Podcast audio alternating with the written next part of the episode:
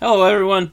Welcome to Talk Anything. I'm Mr. John, and today I'm continuing my discussion about Universal Basic Income (UBI). Um, after my last video, I asked some people what some of their concerns were, where they would like more information, um, and inflation was brought up. Now, I've heard this many times in talking to people about universal basic income, is that one of the major problems with it will be it will cause hyperinflation and our economy is going to crash because of that or all the good that it would have done will be negated by inflation. Well i'm here to set the record straight on that one. Um, these are my ideas. I'm going to be referencing a lot of different things about the economy that you might not know about. Um, but I'm not necessarily going to be including links about them in the description. I might include some things there, we'll see. But the things I'm talking about should be easily found by a simple Google search. You look it up. If you don't trust me, find some information. If I get something wrong, by all means, correct me. But this isn't meant to be high level niche statistics. These are this is kind of some basic facts. Um, so, the very first fact I want to get into is we need to start off with realizing inflation doesn't equal bad. Inflation actually, according to our federal government, is a good thing. You might not have known that. But uh, the Federal Reserve, the Fed, has a target goal of inflation. They want 2%. Their goal is 2% each year so that you, if you have one dollar at the start of the year, by the end of the year, if they re- meet their goal, that dollar will be worth 98 cents compared to what it was at the start of the year. Um, why would they do that? Well, that's because you, inflation actually can be really good for an economy. Now, remember, I'm talking about macro economies. So that means the whole economic system, all of the trading and bartering how it all works, how it all flows. The economic system is about money flowing and cycling and people trading. People having something of value that they trade to someone else for something that they provide that is of value. Okay? Flow. If you remember in my first video, if you watched that, that one of the big risks to that flow is someone hoarding money. Someone just collecting it, collecting it, piling it in their basement, and not spending it, not using it, not investing it. Um, because it just takes money out of the economy and the flow stops, and it does, and eventually the trade starts grinding to a halt. At least to some degree. In a micro economy, one person's own personal economy, it's a great thing to have tons of wealth stored up because then if anything happens you've got lots of money you can buy whatever you want but you don't have to. You can keep it all there in your secret little stash, and your economy is great. In a macro economy, it can be a risk if people hoard too much money because then they're not trading. Um, so inflation helps with that. If you if you wanted to make the most out of your money and there was not inflation, could be a very good idea just to bury it underneath your mattress. You got a thousand dollars, you stick it under the mattress. Ten years from now, it's still a thousand dollars, and you can have it for whatever you want. But when you have inflation, then 10 years from now, that $1,000 might be something more like $700. Um, you don't want to lose $300 just because you saved your money. So you might invest it, which means like you find a company and say, hey, I'll give you my thousand dollars so that you can buy equipment so that you can build your business and make more money and then I will take a percentage of that or the amount the percentage of your company I have bought will be worth more and therefore I will have more money. I will come out of it with the equivalent of maybe $2,000 instead of 700. So my wealth is growing by helping trade and improving your wealth. That keeps the economy going. That's why de- deflation is the actual real killer that um, that our government really wants to avoid.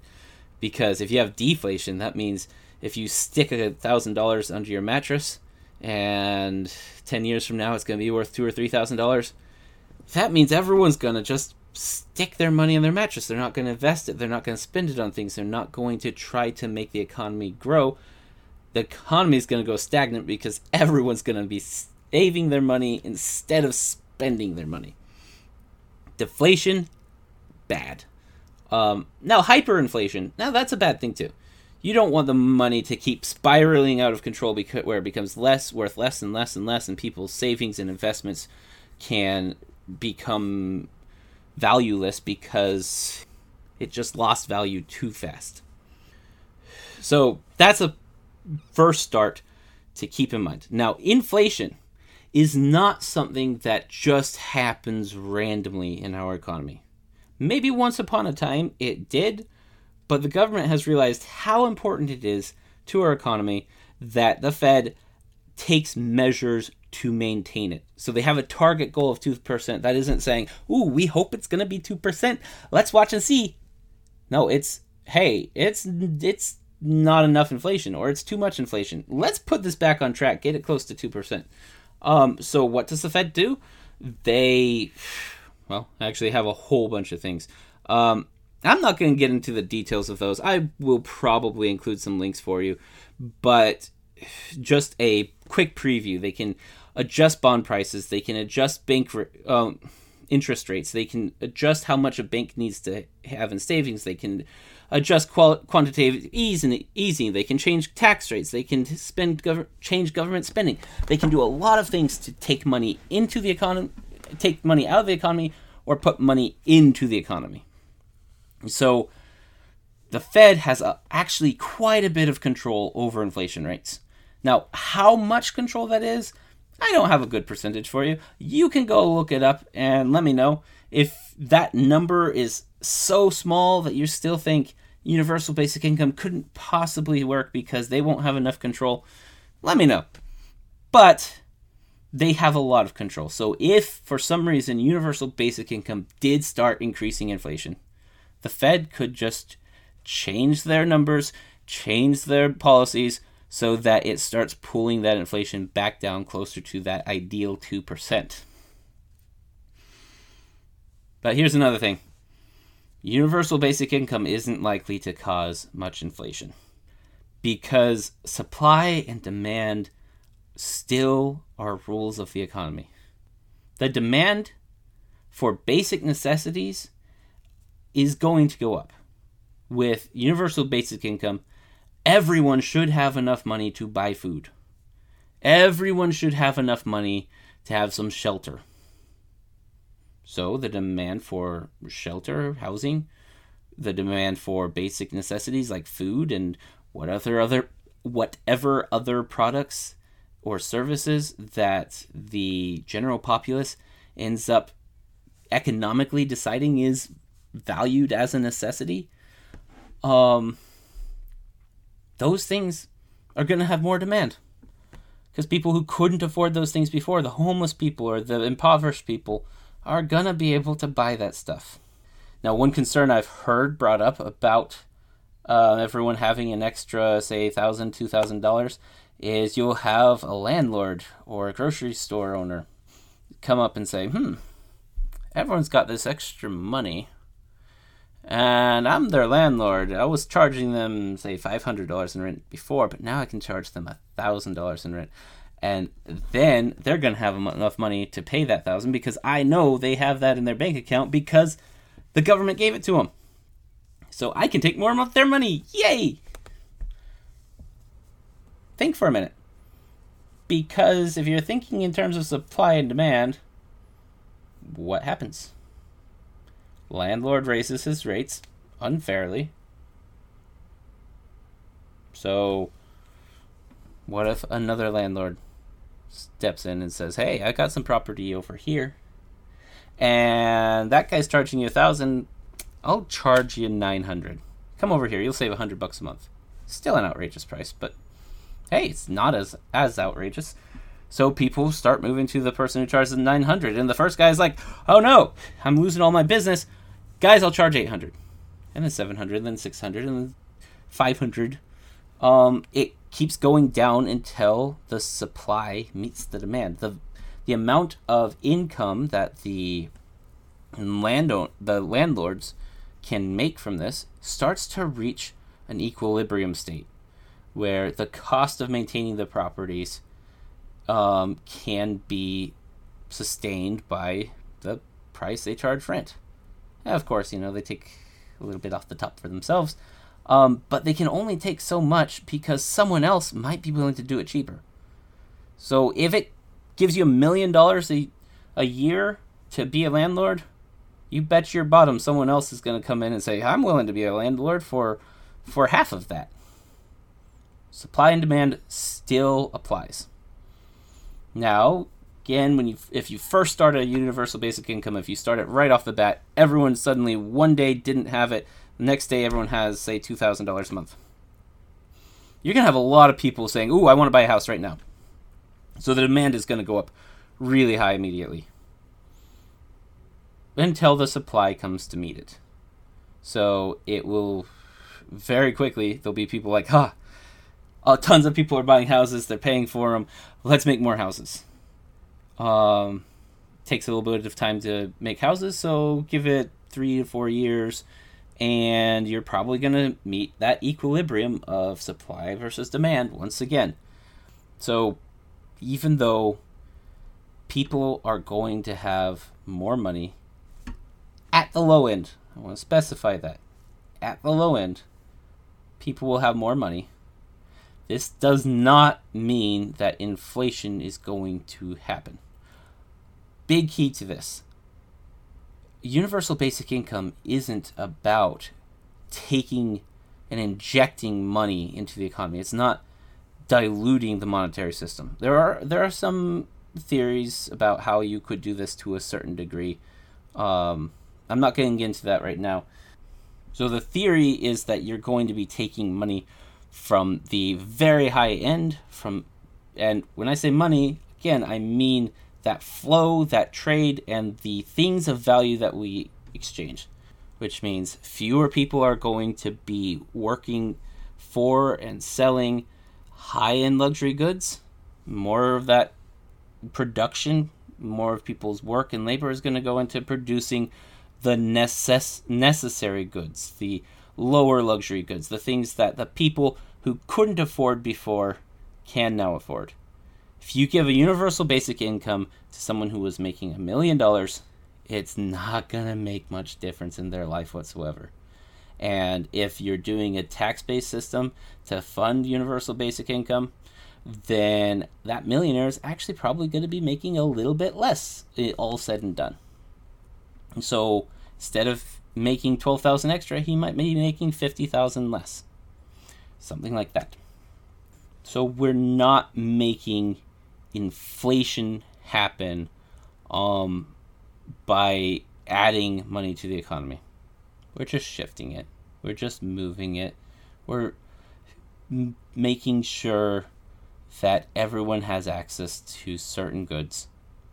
It's pretty simple. Now, I do want to address one additional concern that someone had about housing and property. And he said that land was inflexible, that supply can't catch up to meet with the demand because because land is a completely inflexible good. The demand for it will go up, but the supply of land doesn't. So inflation. Not quite. Uh, first off, let's assume that premise is true. Land is inflexible. Um, more demand for it means that the prices will go up and people will have to pay more for property. Okay, let's assume that's true. That's not inflation. Inflation isn't referring to one market segment becoming more expensive. It's referring to the entire economy becoming more expensive or the value, the purchasing power of a dollar across the economy is becoming lower. I say dollars, I'm American. You can apply it to wherever you're from. So even if land and property prices go skyrocketing, wouldn't be skyrocketing this we're talking 12 to 24,000 more a year for people on the low end. Um it's not going to skyrocket, but if it goes up some, those people might not be able to afford housing anymore. Well, that's kind of sad, but that's not inflation. Um, now, I'm going to attack the original premise though, because I don't think that will happen either. Because land is flexible. Land can be changed in its use and value and utilization. And guess what? We have way more land than we currently exploit to the fullest. So 97% of the United States of their the United States land is counted as rural. Okay? 19.3% of the population fits in there. Which means that um over 80% of the population is in just 3% of our land. That's that's a lot of extra land. Um we have a lot of room to expand there. There's a real reason why our population is so concentrated, and that's because if you have a place of business, then you need to move closer to it to be able to work there, to be able to make an income. And so cities grow up as businesses grow grow where people are living, and then people move in to work at that business, where, which means more businesses will come, more people, and it keeps building up the city to where a lot of people are living in all in the same place so that they can work there and make money there. Now that's not going to, going to change with universal basic income. There's still going to be cities and still people wanting to have the jobs that are available in cities. But universal basic income isn't going to affect that so much because the people who couldn't afford housing before didn't have those jobs. If they can afford housing now that they have universal basic income, that means they are not tied to a specific locality. They can move to rural areas, but they would have income by their universal basic income, which is not geograph- geographically bound to a specific area. So that 97% of the land can fit vastly more people than what we currently are fitting in there. Um, lots of room. Another thing, land is actually flexible in the amount of it. That's what multi story buildings are. That's what skyscrapers are. It is artificially creating more land, more square footage. So you can have a 10,000 square feet of land, and you can say, I can build a 10,000 square foot residence or apartment here, but I could just put another level and now I have 20,000. Another level I have 30, and another level I have 40, and you can keep going up. Um, so land is definitely flexible. Um, there's definitely a lot of room for the supply and demand to adjust accordingly. There might be a slight increase in land value as a few more people want to be property owners, but it's not going to be major. So, just to kind of a recap what we talked about, inflation isn't bad.